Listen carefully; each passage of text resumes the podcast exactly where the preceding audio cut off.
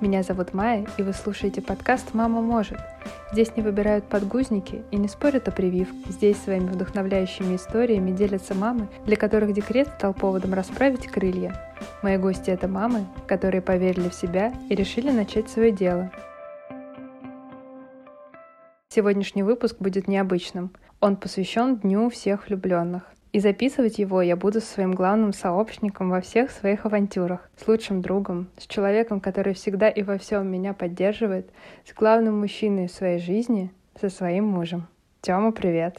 Привет. Обычно в выпусках подкаста мы говорим о том, как мамы ищут себя, про самореализацию, о карьере, о том, как все совмещать с семьей и домом. Но так как у нас сегодня выпуск необычный, я предлагаю поговорить о твоих впечатлениях от родительства и про то, как оно тебя изменило, и вообще изменились ли наши отношения. Ну и заодно познакомить слушателей поближе с нами. Мне кажется, должно получиться очень прикольно. Расскажи немножко про себя. Ну, я родился и вырос в Москве, на севере Москвы, север Форева.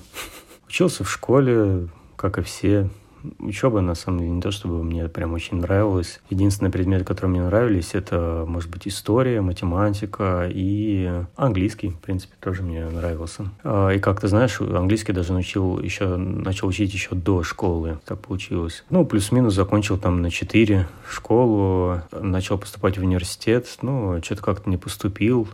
Моя любимая история, что был очень большой конкурс, потому что это были 80-е годы, родилось очень много детей. Ну, может быть, на самом деле, просто как бы не прошел, не прошел, бывает. И я хотел подождать год, выждать паузу, а в итоге пошел э, учиться в колледж, колледж информационных технологий, потому что IT мне, в принципе, всегда нравилось, и компьютер у меня был с детства, еще до школы появился, в лет 7 или 8 1993 году. Пошел учиться в колледж, э, выучился на системного администратора. На самом деле начал работать, прям полноценно начал работать лет в 19. Пошел э, на практику в налоговую службу, 23 налоговая. Отработал там какое-то время. Честно говоря, достаточно сильно разочаровался в госслужбе. Увидел что там не очень как-то все приятно происходит, людям мало денег платят, э, либо какие-то люди там, не знаю, альтернативные источники дохода ищут. И мне как-то это не очень понравилось, и я всегда мечтал, э, ну не всегда, но мне показалось, что работать в какой-то большой крутой фирме было бы неплохо. Я тогда смотрел Google, еще тогда в середине нулевых, потому что Google уже тогда был достаточно большой корпорацией, но как-то не срослось, и я в итоге ушел сначала работать в Рольф, потом ушел каким-то чудом меня занесло в Oriflame, потом пошел работать в Касперский. Сейчас, в принципе, там работаю. На самом деле, университет я закончил чисто для галочки, потому что не хотел в армию, и, ну, потому что понимал, что высшее образование часто спрашивают на собеседованиях. Это, это прям пунктик есть у некоторых работодателей, хотя я уже тогда понимал, что по факту образование очень странное, и не понимаю, зачем люди учатся когда можно получить какие-то профессиональные навыки и развиваться в той сфере, в которой тебе нужно. А университет зачастую, ну, университет, колледж не давал тебе возможность работать на работе. Может быть, в других профессиях по-другому, но вот именно в IT университет э, мало тебя подготавливал к самой работе именно в компаниях. Но мне кажется, сейчас полегче с этим. Мне кажется, многие студенты уже начинают где-то стажироваться, пробовать свои силы, нарабатывать опыт. Может быть, это такие какие-то такие старинные устои были немножко. Ну, ну вот год стажировки в налоговой, и потом последующая работа, то есть два с половиной года, мне кажется, гораздо больше мне дали, чем вот там три года обучения в колледже, потом четыре года обучения в университете. То есть я достаточно долго учился, и вообще лет пять учился и работал, честно говоря. Потом на какое-то время отвернул от учебы. Те кошмары потом снились, как тебе нужно было отпрашиваться с работы и на учебу бежать. Да, то есть на самом деле такие кошмары мне до сих пор снятся. Мне снится, как будто я учусь в школе, и я понимаю, что школа, но при этом мне нужно как-то работать и находить и днем в школу, и днем на работу такой кейс был. Мне нужно было выбирать между учебой и работой. То я отпрашивался с работы, то я прогуливал учебу. Я достаточно много в университете прогулял, но нашел какой-то ключ к тому, как учиться, сдавать сессию, чтобы не выгнали. Мне помогли тогдашние мои ну, однокурсники, которые помогали мне списывать. Что-то я делал на работе, забивал на работу. Ну, то есть было непросто, но, в принципе, нормально. Ну, знаешь, вот ты говоришь, что обучение, в принципе, немножко странная затея в плане знаний и так далее. Мне кажется, это неплохая школа именно по решению каких-то сложных ситуаций. Ну, не все учатся и работают, некоторые просто учатся, им проще. Но я достаточно много сессий сдал в свое время, так что мне достаточно уже. Да, достаточно.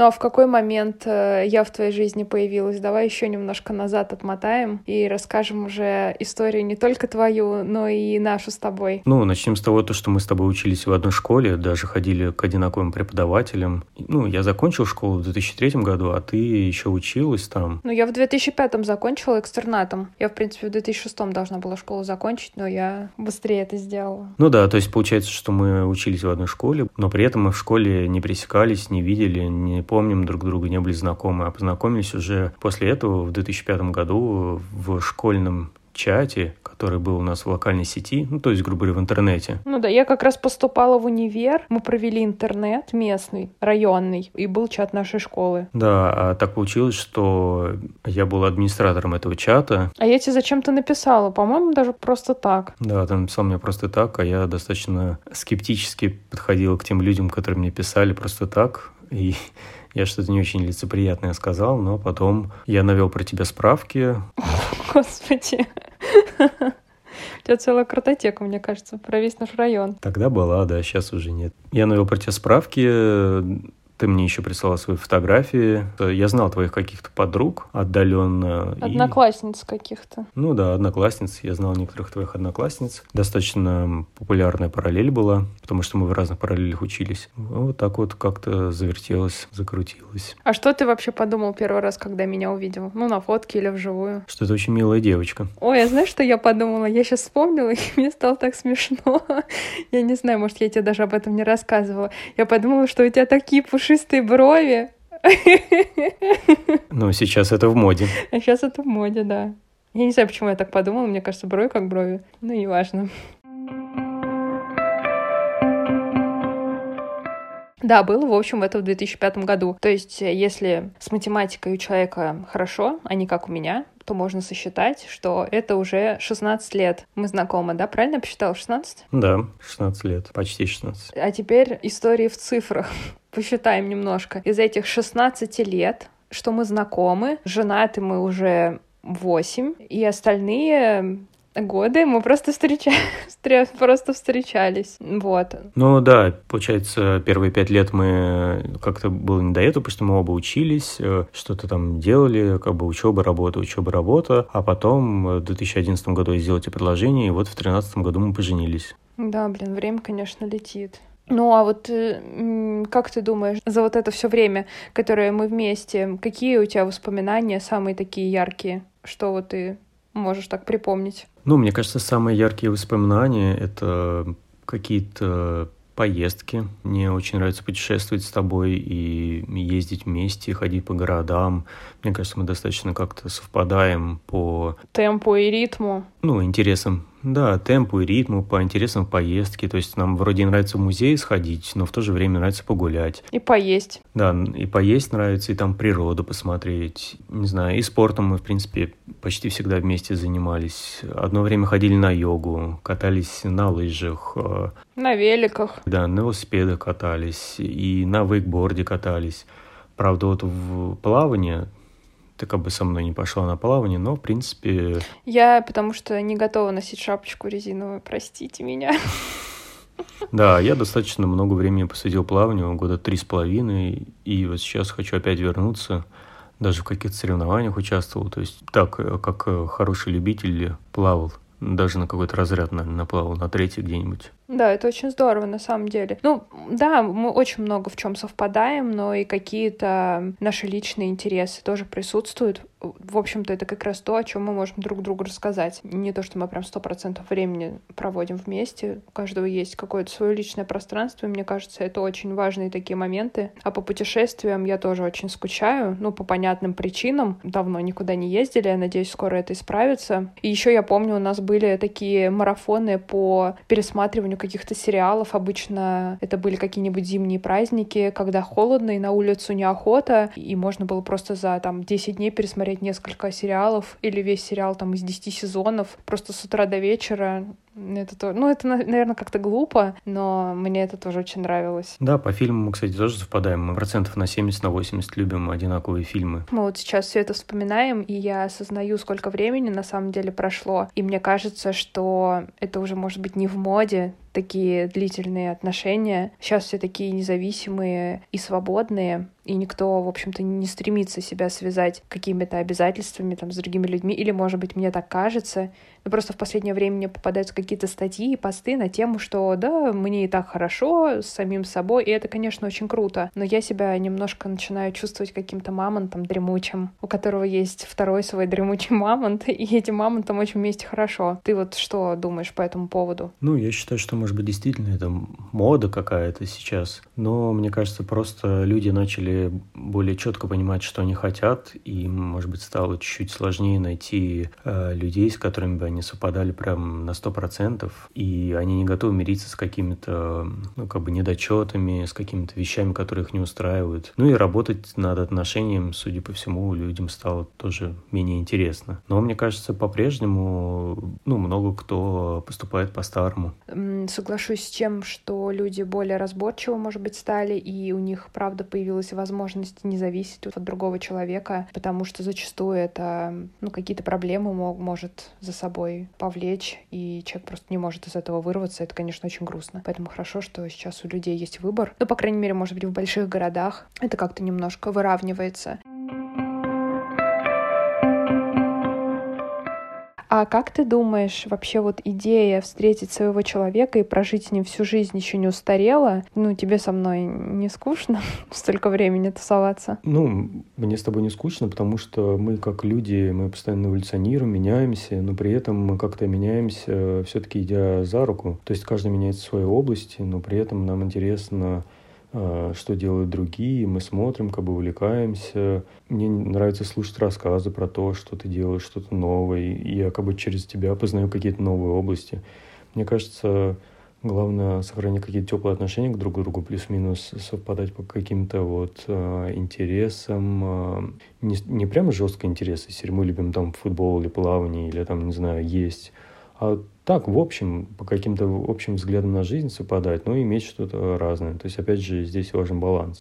Ты просто так правильно говоришь, что нужно и вообще очень важно для меня тоже сохранить теплые отношения, вот какую-то чуткость и нежность и уважение, конечно, потому что чувства, мне кажется, они тоже немножко трансформируются с того, с чего все начинается и как потом эти чувства развиваются. Ну, если я понятно объясняю. Вот, конечно, когда твои взгляды схожи, и в целом какие-то взгляды на жизнь вот, глобальные, действительно не а какие-то мелочи, которыми ты как раз-таки можешь отличаться и потом делиться, а глобальные то, что мы в целом открыты к каким-то новым вещам, мы, в общем-то, мало что воспринимаем в штыки и во всем хотим разобраться, даже если нам потом это не понравится, мы это отметем. Поэтому мне кажется, что это нам очень помогает. Столько лет не терять интерес к друг другу и не просто по привычке для галочки там продолжать какое-то совместное существование, а именно делать это все по-настоящему искренне. Я очень это ценю.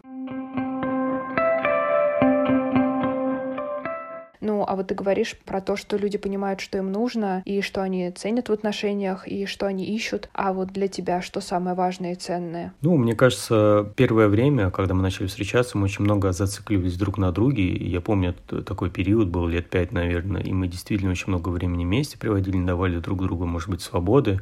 Но тогда нам это не казалось чем-то плохим. Но потом, э, со временем, мы начали как-то проводить время вместе качественно, но и также по раздельности, раздельности раздельно начали проводить э, время.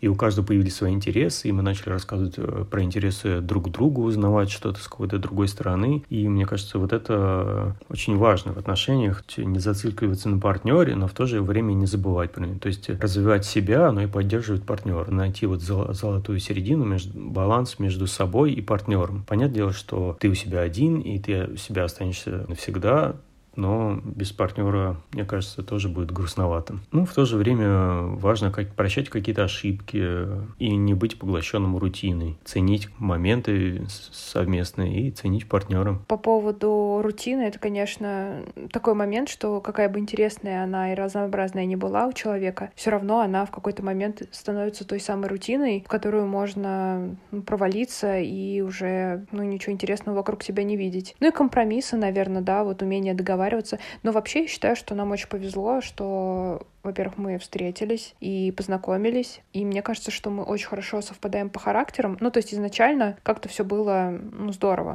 То есть, может быть, кому-то нужно больше усилий, чтобы работать над отношениями. Мне кажется, у нас изначально как-то матч произошел. Ну, а потом, ты знаешь, я думаю, что а, фишка еще в том, что нам было достаточно мало лет, и, возможно, как раз мы еще не знали, что нам нужно, и смогли очень хорошо подстроиться. Потому что вот если абстрагироваться и сейчас представить, что нужно, например, познакомиться с каким-то новым человеком и сойтись, ну, мне кажется, мне было бы очень сложно э, хоть я и достаточно лояльный такой человек, но я понимаю, что вот чем-то я просто не буду там жертвовать или на что-то уже не пойду и не соглашусь там. Ну, понимаешь, о чем я? Да, понимаю. Ну, мне кажется, также очень важны юмор и забота друг от друга и чтобы партнер, естественно, откликался. Ну, то есть не работа в одни ворота, чтобы партнер тоже понимал и тоже как бы в ответку что-то тебе давал. Не надо без оглядки работать на партнера.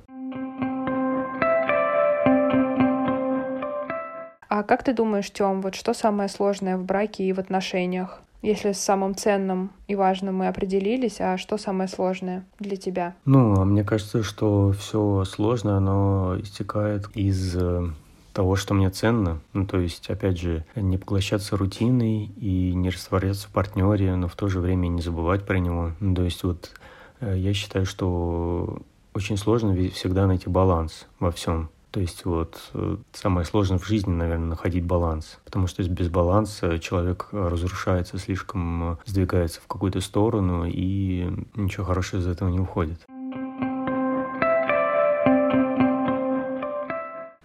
Тем, но вот э, ты говоришь про баланс и про то, насколько сложно его найти, а потом не потерять. А тебе самому удается с этим справиться? Как ты думаешь? Ну, мне кажется, мне удается справиться с этим, но не всегда. Периодически случаются перекосы, стоит соблюдать, эм, не знаю, какие-то временные рамки, не забивать на семью, не забивать на работу, на хобби или на какие-то интересы или на отдых. Ну, то есть, как говорится, заботиться о себе и потом уже заботиться о других э, с полными силами, с полной отдачей. Не всегда такое получается. Сейчас, благодаря удаленке, получается как-то регулировать это и не зацикливаться на чем-то одном и полностью отдавать э, себя всем сферам. Ну, ты думаешь, режим этому как-то помогает, когда ты четко там планируешь время и понимаешь, сколько времени на что у тебя уйдет? Ну, мне помогает. То есть вот какой-то режимность в каких-то таких рутинных повседневных делах, которые вроде нужно делать, но они полезны. То есть ты просто уже на автомате их делаешь, например, там какой-то базовый спорт, э, растяжка или там мытье посуды, ты просто делаешь их на автомате, а вот таким более приятным моментам, более интересным уделяешь больше внимания. То есть мне вот такая вот автоматизация рутины, она помогает. Ну а вот ты как раз про рутину заговорил. Она тебя не съедает. Ну, то есть это же грустно обычно заниматься всякими повседневными делами, которые действительно делать не совсем приятно, но нужно. У тебя есть какие-нибудь секретики по поводу того, как с этим быть, чтобы она ну, тебя не съела эта рутина. Помогает обращать внимание на всякие мелочи и иногда делать какие-то привычные вещи по-новому. Это помогает быть в моменте и наслаждаться какими-то моментами, которые в том числе это уже делаешь очень давно. Ну и также больше добавлять каких-то интересных моментов и интересных вещей в какие-то, может быть, повседневные занятия. Может быть, добавить какой-то элемент игры или, ну, чисто для себя даже. А что такое любовь? вообще, по-твоему? Ты можешь как-то это описать? Ну, мне кажется, любовь — это такая вещь. Для всех она значит что-то разное, но мне кажется, словами ее не описать. Ты любишь человека обычно просто потому, что он есть, и вот он такой, какой он есть. Ну, я думаю, что это на уровне химии как-то тебя он манит сначала, а потом ты привязываешься к нему. Но я не могу сказать, что привязанность к человеку — это что-то плохое. Мне кажется, она позволяет э, нам жить вместе долго, и главное, чтобы привязанность была хорошая, позитивная. Как раз вот ты начал говорить, и у меня в голове промелькнула мысль, что привязанность, она бывает разная, то есть такая, которая ближе какой-то зависимости, да, нездоровой, и просто привязанность, э, когда ты думаешь о человеке, а что бы ему понравилось, или, например, ты что-то видишь и думаешь, о, классная штука, захвачу, вроде мелочь, а наверняка там обрадую. То есть, когда человек живет в твоих мыслях, занимает какую-то определенную часть этих мыслей, что тебе не все равно, естественно, ты о нем заботишься, думаешь, но он не полностью поглощает тебя, ты как полноценный человек сам существуешь, у тебя есть свои интересы, но и вместе вы классно вообще время проводите. Сейчас можете подумать, что мы вообще с тобой не ссоримся никогда. Как ты вот э, по ощущениям своим можешь сказать, мы часто у нас какие-то недопонимания происходят, и как мы их вообще решаем и выходим из них? Происходит, мне кажется, как у всех, какие-то мелкие недопонимания периодически бывают. Как мы решаем? Не знаю. А ты думаешь, как мы решаем? Ну, во-первых, я бы сказала, что каких-то классических ссор у нас, ну, не бывает. Может, только по молодости, когда я там не знаю, была маленькая совсем, и казалось, что без этого, типа, не бывает, поэтому обязательно нужно до чего-то докопаться. Сейчас у меня вообще такого нету, и, может быть, из-за того, что мы часто все обсуждаем и говорим, у меня нет ощущения, что у меня что-то накапливается, и потом вот что-то служит какой-то последней каплей, и ты там взрываешься, и все вываливаешь на человека. Но, с другой стороны, ну, я не знаю, мне кажется, я могу сказать, типа, ну, Тём, ну, вот это вот нужно сделать, но я это не воспринимаю как что-то. Ну, просто, ну, в общем, мне кажется, что чем больше говорить, тем меньше вероятности, что будут какие-то недопонимания потому что недопонимание, на мой взгляд, происходит именно от того, что человек просто не может другому донести свои мысли, а, в принципе, никто твои мысли читать, ну, не может и не обязан, поэтому легче всегда сказать. Вот мы плавно подбираемся к тому, что сейчас у нас происходит в жизни. Я хочу у тебя спросить, как твоя жизнь изменилась после того, как ты стал папой? И вообще, думал ты раньше о детях? Хотел ли ты их? Ну, как у тебя вообще с этим все получилось? Ну, и э, моих родителей дети появились достаточно рано, и я вот смотрел, ну, мне не хотелось детей очень рано, если честно. Я как бы хотел э, понаслаждаться поездками, еще чем-то. И вот как раз ближе к 30, в принципе, да, осознание того, что м- дети — это прикольно, оно появилось. Ну, потому что ты начал видеть это вокруг, замечать. Да, может быть, я начал смотреть, как у других там людей дети, что они делают, что это, в принципе... Ну, то есть это больше начало появляться, как-то вошло в мою жизнь. Мне кажется, тоже какое-то коллективное решение, вот что серии пора заводить детей, оно тоже на тебя как-то влияет. Что всех вокруг дети тоже как-то сыграло свою роль. Знаешь, мне кажется, тут главное отметить, что это коллективное давление, а вот именно, чтобы оно не было давлением, чтобы оно тебя не заставляло об этом задуматься, но просто у тебя какие-то мысли, может быть, появлялись, потому что я прихожу к выводу, что идея заводить детей хороша только когда это вот именно твоя идея, а не какая-то действительно навязанная обществом или потому что надо, А на что это вообще похоже в итоге оказалось? Это оказалось так, как ты представлял? Ну, родительство я имею в виду. Честно говоря, у меня не было прям каких-то ожиданий от родительства. Я шел как-то в неизведанное, не особо чего-то ожидая. Я понимал, что будет непросто, но по факту, как это будет, я, в принципе, начал понимать только когда начал читать какие-то книги про воспитание детей, там, про вообще разбор детства, про какие-то психологические нюансы, общение как бы с людьми. Просто я начал больше больше про это узнавать, но не то, чтобы я ожидал что-то от этого. Я, в принципе, представлял, что я стану меньше спать, и количество времени, ну, именно прям вот свободное на попинать балду, оно уменьшится. Но, в принципе, так это произошло. Ну, не то, чтобы мы прям гораздо меньше стали спать, потому что Лора очень хорошо спит, нет никаких с этим проблем почти никогда. Но вот свободного времени стало чуть меньше, но, в принципе, это время тратилось на какой-то просмотр сериалов, э, и, в принципе, может быть, оно и неплохо, что просмотр сериалов заменился на общение с ребенком, от которого мне тоже я получаю массу удовольствия. Да, я иногда, ты знаешь, думаю, а что мы вообще делали?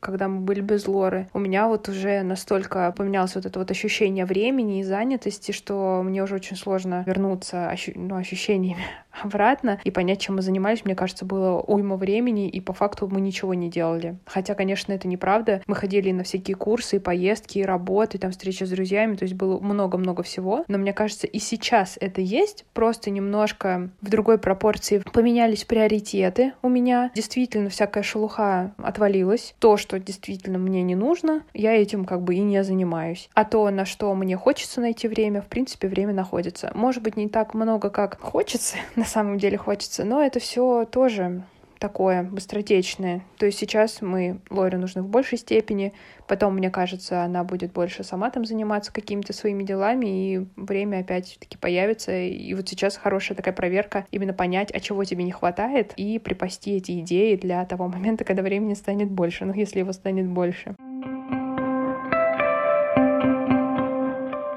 А есть что-то такое, что ты про себя узнал, чего раньше ты о себе и не думал, э, после того, как ты примерил на себя новый статус? Что я не такой уж плохой отец.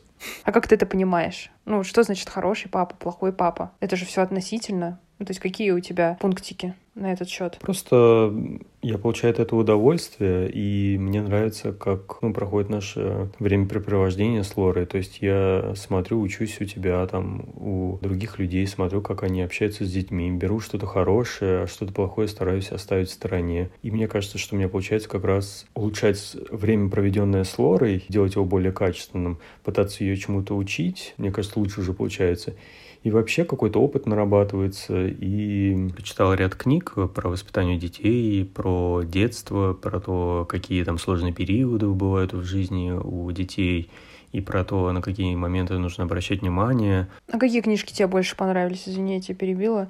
Ну так, чтобы сразу оставить это здесь.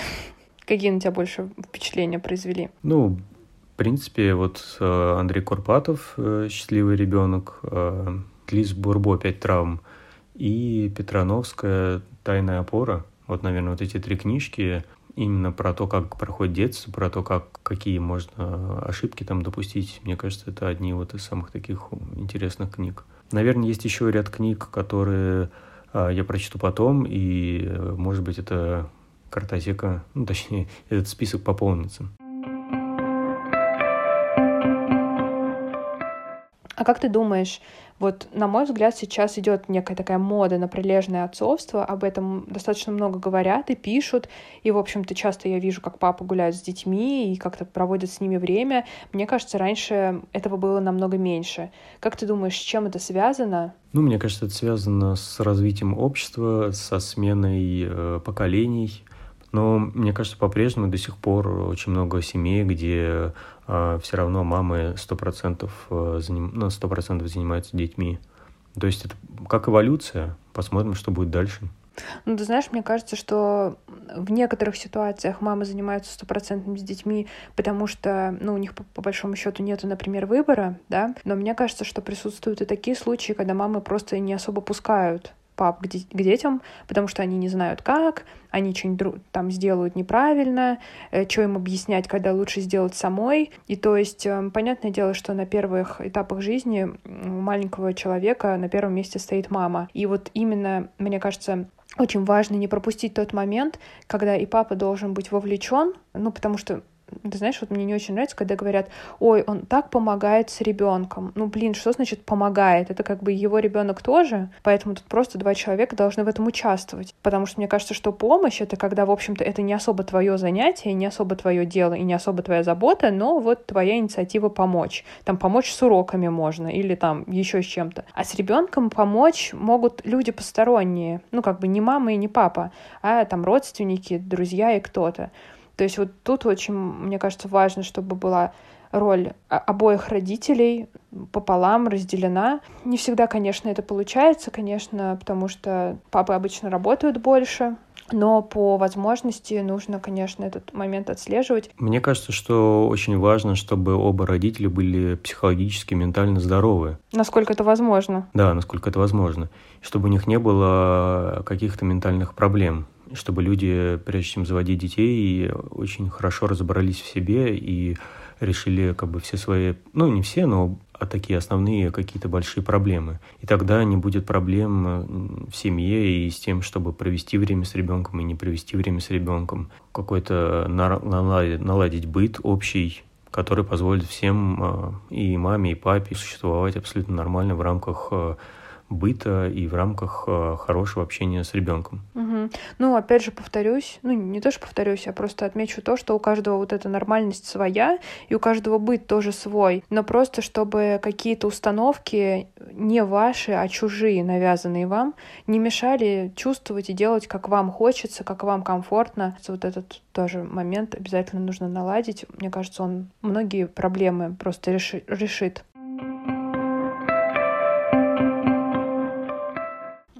А скажи мне, пожалуйста, вот каким бы папой тебе хотелось быть, каким папой ты стараешься быть? Мы уже поговорили о том, что ты, в принципе, достаточно хороший отец, и ты это о себе узнал, но а есть какая-то вот такая планка, к которой ты стремишься, или ты думаешь, о, хорошие папы делают вот так, вот так, у меня, может быть, еще не было возможности так сделать, но когда там Лора подрастет, или там, вот мне хотелось бы обязательно это сделать, или вот этому ее научить, там, или сходить куда-то. То есть у тебя есть какая-то такая вот картинка в голове, которую ты, грубо говоря, вот переносишь на свою жизнь реальную? А, ну, я считаю, что опять же, как говорят, что нужно показывать своим примером и заражать как бы ребенка тем, чем ты сам интересуешься. Я, в принципе, хочу сам по-прежнему продолжать больше интересоваться разными вещами, то есть больше заниматься спортом, показывать ребенку то, что я занимаюсь спортом, читать, опять же, книги про развитие, про воспитание, еще про какие-то вещи, чтобы Лора видела, что я книги читаю, и при этом э, быть как бы понимающим, ну, может быть, по возможности справедливым. И в целом, э, мне кажется, личный пример и вообще общая любовь э, твоя к ребенку — это, в принципе, основное, что ну, из чего состоит воспитание и вообще как бы родительство. А каким бы папой тебе быть не хотелось? Есть вот какие-то вещи, которые ты не хочешь, чтобы у тебя проскальзывали? Мне кажется, общий набор каких-то негативных вещей — это злость, там, негатив, недопонимание, невозможность э, понять как бы чувства ребенка. То есть, мне кажется, в принципе, какие-то общие негативные вещи, которые бывают в обществе. Ничего такого экстра. А хочешь, я тебе отвечу на этот вопрос? Ну, я просто думала об этом.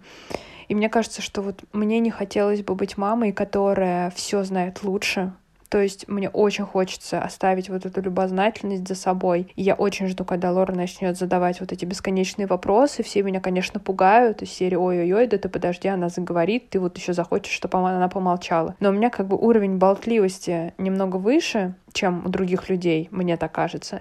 И вот я готова к этому челленджу, и я готова с ней э, все эти вопросы изучать, отвечать на них. Я очень надеюсь, что, возможно, я и для себя что-то там новое или забытое старое у, узнаю. И вот родители, которые все знают лучше, понятно, что у тебя больше опыта, конечно, это все классно, и ты им можешь пользоваться, естественно, это же и есть как бы взрослость. Но говорить, например, не ешь огурец с горчицей, потому что я знаю, что это невкусно, ну вот так, это грубый пример, конечно, но вот я бы не хотела обрубать какие-то ее начинания просто потому, что я так делала, и я понимаю, что это не получится. И просто иногда она что-то делает, и я говорю, ой, Лорна, у тебя не получится, не надо так делать. И немножко осекаюсь, потому что конечно, человеку очень важно и свой опыт тоже понимать. Понятно, что она еще совсем маленькая, но вот когда она станет повзрослее, э, заранее вешать ярлык, что это какая-то фигня, не надо этим заниматься, вот мне бы не хотелось. Вот. И еще какой мамой мне не хотелось бы быть?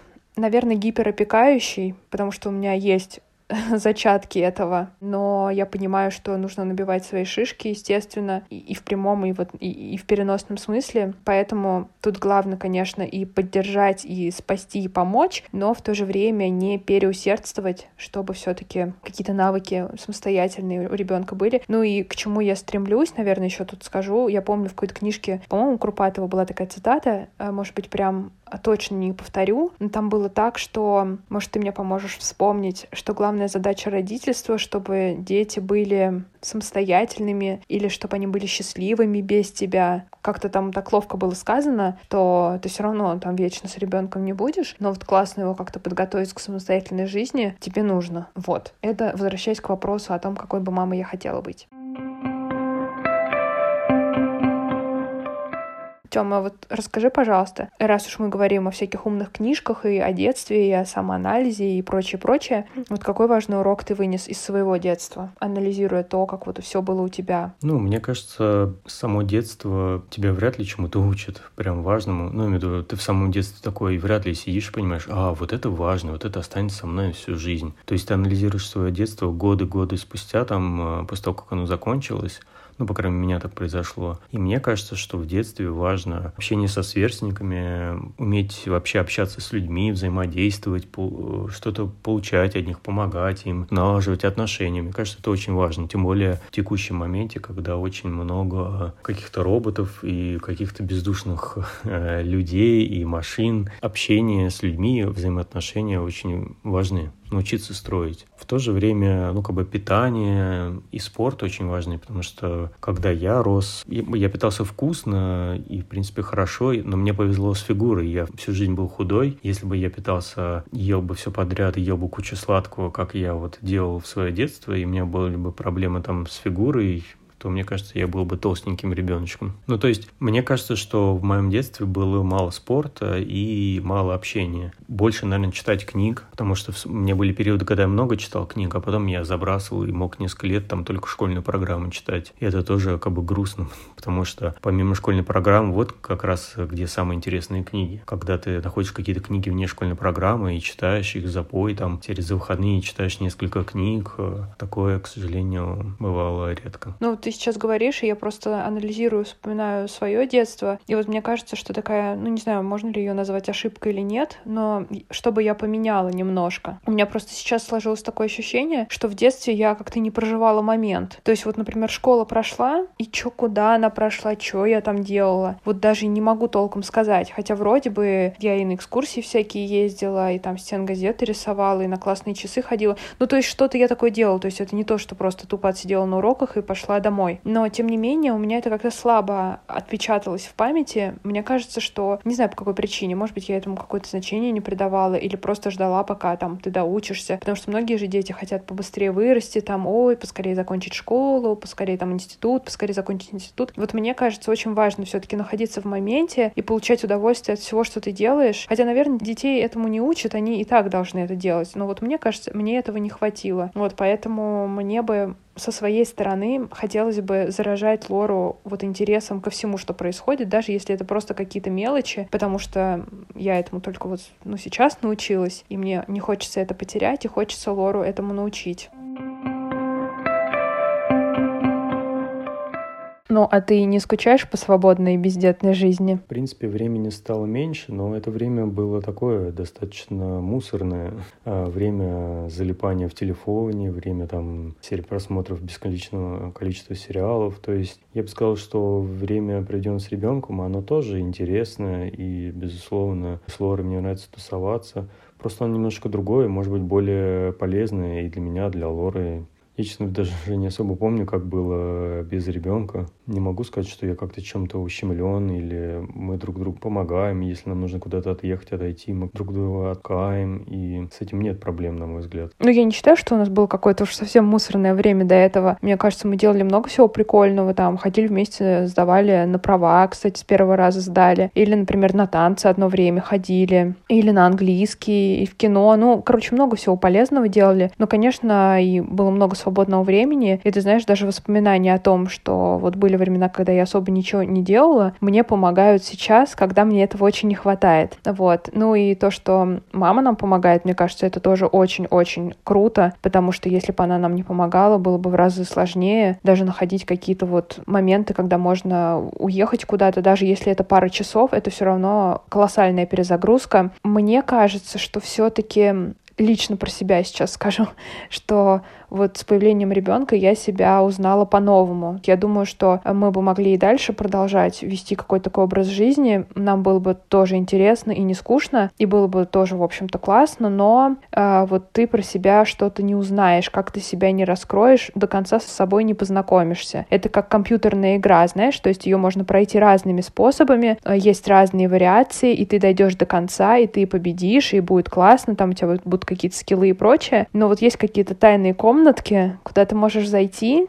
а можешь не зайти. То есть как бы колоссально от этого ничего не поменяется, но все равно это очень-очень ценный опыт, который как бы у кого-то есть, у кого-то его нету, каждому свое, но я очень рада, что я смогла этот опыт познать и продолжаю его познавать вместе с тобой. Это очень круто. Знаешь, я больше скучаю не по бездетному времени, а до карантинному времени, когда мы могли спокойно везде ездить, и гулять с Лорой, и ездить в центр, и люди не носили маски, и мы могли путешествовать. Скорее по этому времени больше. Да, действительно, карантин — это такая штука, которая очень сильно изменила жизни и нашей, и вообще, в принципе, многих. Ну, а как тебе вообще кажется, э, сложно быть родителем? Ну, мне кажется, вообще жизнь достаточно сложная штука, и сложно быть человеком. То есть сложно разобраться в себе и сложно подавать хороший пример. Не знаю, на самом деле. Без понятия, как ответить на вопрос, на самом деле. Как тебе кажется, Маюш, сложно быть хорошим родителем? Это очень хороший вопрос. Ну вот не знаю, хорошим, плохим, это же все относительно, но в целом родителям быть, мне кажется, в первую очередь интересно. И мне очень нравится быть родителем. Бывает сложно, но больше, конечно, это кайфово, потому что у меня есть э, очень хорошая поддержка в роли тебя. Это на самом деле так. И я понимаю, что если бы были какие-то другие жизненные обстоятельства, мне было бы намного сложнее, но мне кажется, у нас такой классный тандем сложился, проверенный временем, и решение это было э, осознанное, и мы оба этого хотели. Поэтому, по большому счету, каких-то иллюзий по поводу того, что будет как-то очень весело или очень сложно, вот как ты говорил, каких-то ожиданий прямо у меня не было. Просто мы решаем вопросы и проблемы по мере их поступления. В то же время наслаждаемся тем, что происходит. И мне кажется, это вот такой главный секрет, залог того, чтобы все было, в общем, хорошо. Спасибо тебе большое, Тем, за то, что ты моя команда. Мне кажется, мы Dream Team в этом плане. Я тоже должен что-то наверное, сказать в ответку. А, ну, не знаю, хочешь, скажи. Не за что. Хорошо. Ну, и так как мы немножко логически вернулись опять к нам с тобой, я хотела спросить у тебя такие мини-вопросики. А, ты готов? Да. Давай. Что из того, что я делаю каждый день, вызывает у тебя улыбку? То, как ты общаешься с Лорой, как ты милуешься с ней. Когда ты больше всего ощущаешь мою любовь к тебе? Ну, мне кажется, когда мы ложимся спать, когда мы, ну, засыпаем вместе. Ну, это вообще редко происходит, потому что ты обычно ложишься намного раньше, а я несусь делать какие-то свои дела и ложусь часа в два, когда ты уже, в принципе, спишь. А я думала, ты скажешь, что когда ты находишь какие-то милые записочки от меня в неожиданных местах. Это очень приятно, да, безусловно.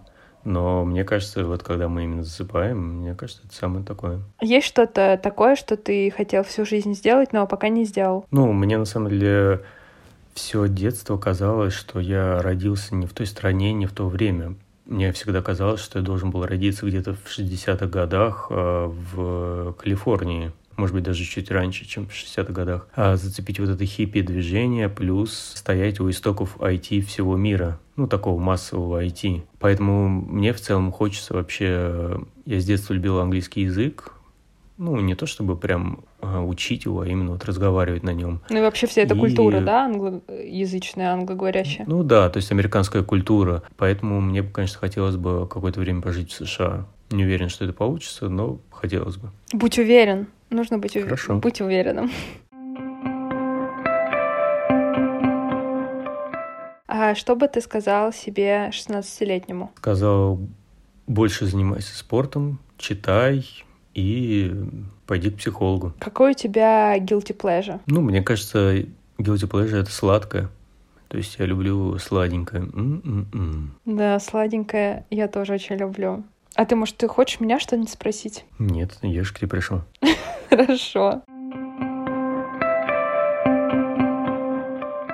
А теперь, так как у нас сегодня праздник, 14 февраля, День всех влюбленных, я знаю, что многие как-то, ну, по-разному к этому празднику относятся. Кто-то говорит, зачем же насильно кому-то что-то дарить в этот день, можно в любой день показать свою любовь. Другие говорят, это хороший повод, чтобы еще раз показать свою любовь. Я, в общем-то, и немножко на той стороне, и немножко на другой стороне. Я считаю, что для любви повод не нужен, и если вам человек дорог, вы можете э, делать ему какие-то знаки внимания в любой момент и не ждать повода, но Если есть повод, почему бы им не воспользоваться? И так как сегодня праздник, давай немножко поговорим о подарочках и вспомним вообще, какие подарки мы дарили за все эти годы друг другу, не обязательно на 14 февраля, а вообще в целом. И попробуем составить топ-3 классных идей для подарков. Что это было? Можешь ли ты вспомнить? Расскажи. Ну, мне кажется, самый ценный подарок для человека тот подарок, который он ждет и хочет. Мне кажется, достаточно просто. Ты общаешься с человеком, спрашиваешь, что ему интересно, записываешь какие-то эти нюансы и даришь в принципе, то, что человек хотел бы. Ну, то есть, опять же, внимание и знание партнера, оно помогает дарить хорошие подарки. Ну да, очень такие персонализированные, личные, а не рамка для фоток например, если человек ее абсолютно не хотел. Но какие подарки тебе запомнились? Ну, мне очень понравились э, актерские курсы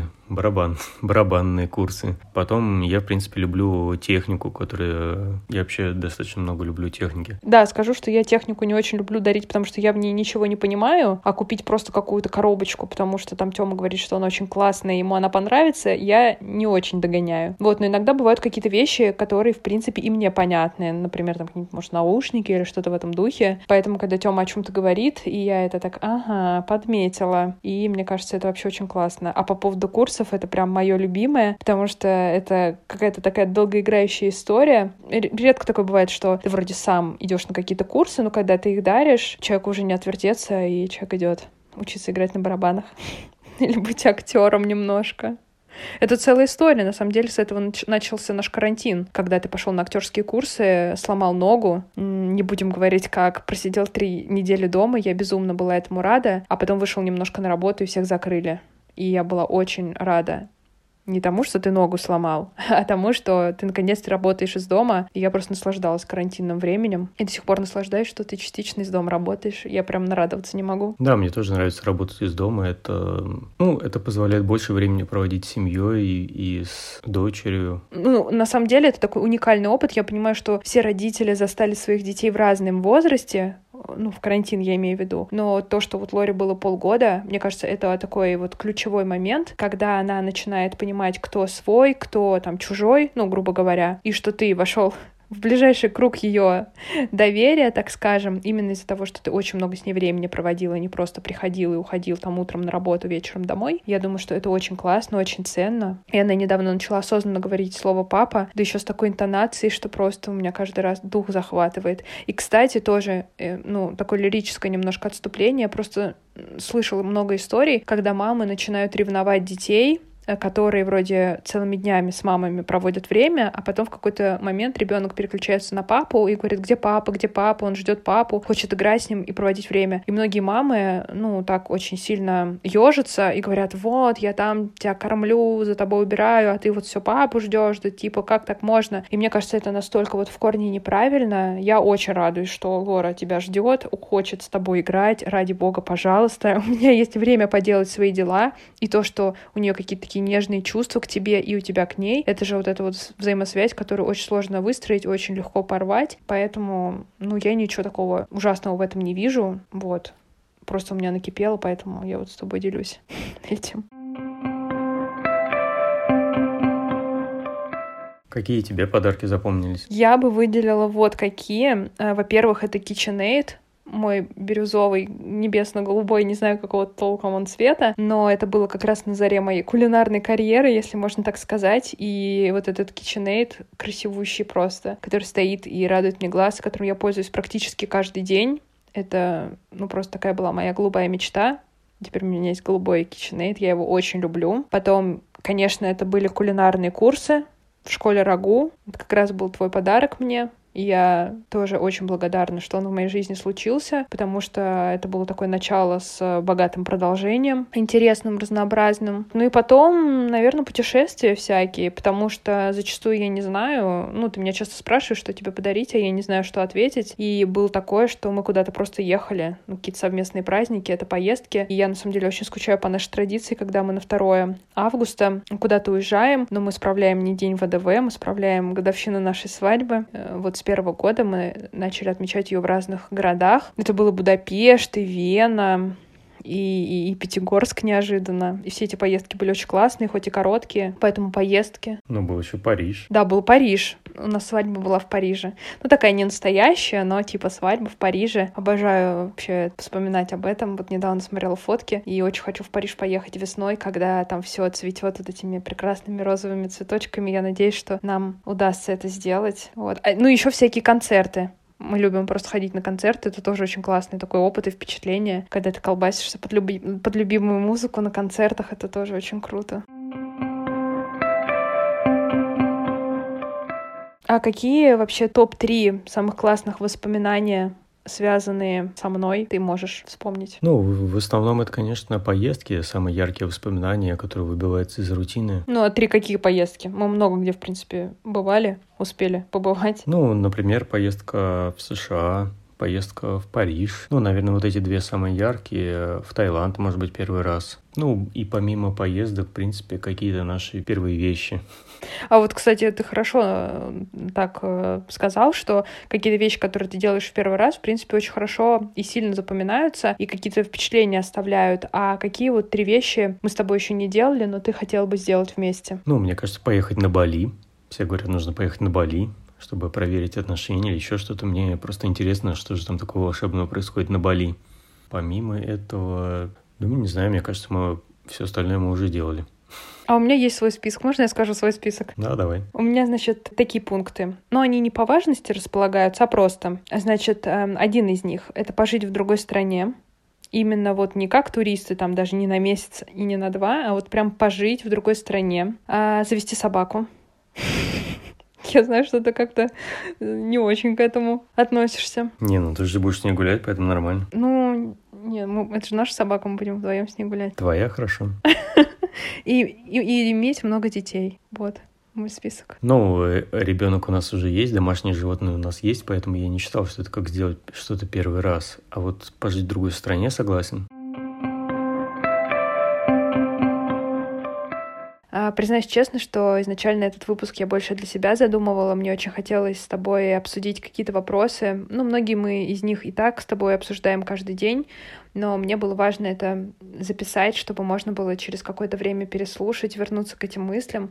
Может быть, что-то поменяется, может быть, что-то, наоборот, эм, только укрепится. Мне кажется, мы можем уже логически завершать нашу с тобой беседу. И я думаю, это было бы классно сделать и немножко подумать, попредставлять и помечтать то, какая наша жизнь будет через 10, 20 или 30 лет, потому что мы уже достаточно всего вспомнили, что было, обсудили то, что есть сейчас. Как ты думаешь, что мы будем делать? Делать вообще потом, дальше? И как ты хотел бы, чтобы это вообще все было? А, классический вопрос, э, ненавистный, я бы так сказал, вопрос на собеседование. Кем вы видите себя через 5-10 лет? А, но... Ну, ты не на собеседовании, ты можешь ответить не как надо, а как хочется. Надеюсь, э, мой результат через 10, 20, 30 лет, он будет непредсказуем, потому что у меня будет гораздо больше опыта в будущем, и произойдет что-то такое, что я сейчас э, основываюсь на своем прошлом опыте, как ни крути, потому что все воображение, все предсказания основываются на каком-то нашем опыте. Я надеюсь, что это будет что-то такое,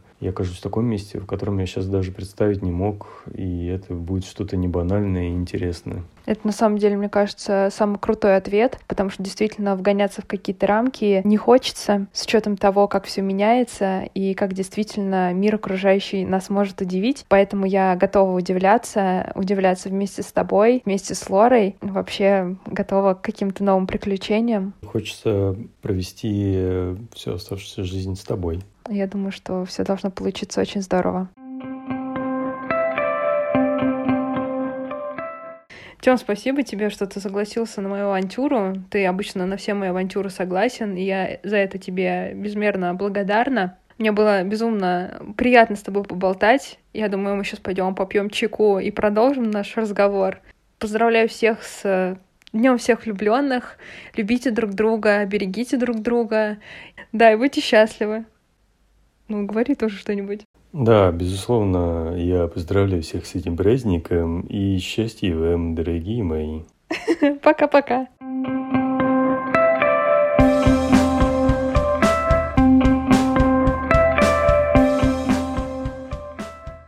Когда я монтировала этот выпуск, мне еще столько всего хотелось добавить и спросить. Но я понимаю, что, конечно, за один час обсудить все невозможно. Спасибо, что дослушали нас с Тёмой до конца. Мы надеемся, что вам было интересно провести это время с нами. Оставляйте свои отзывы, пишите комментарии и делитесь впечатлениями. Моя почта по-прежнему открыта для ваших писем. С вами была Майя, и помните, для мам и пап нет ничего невозможного.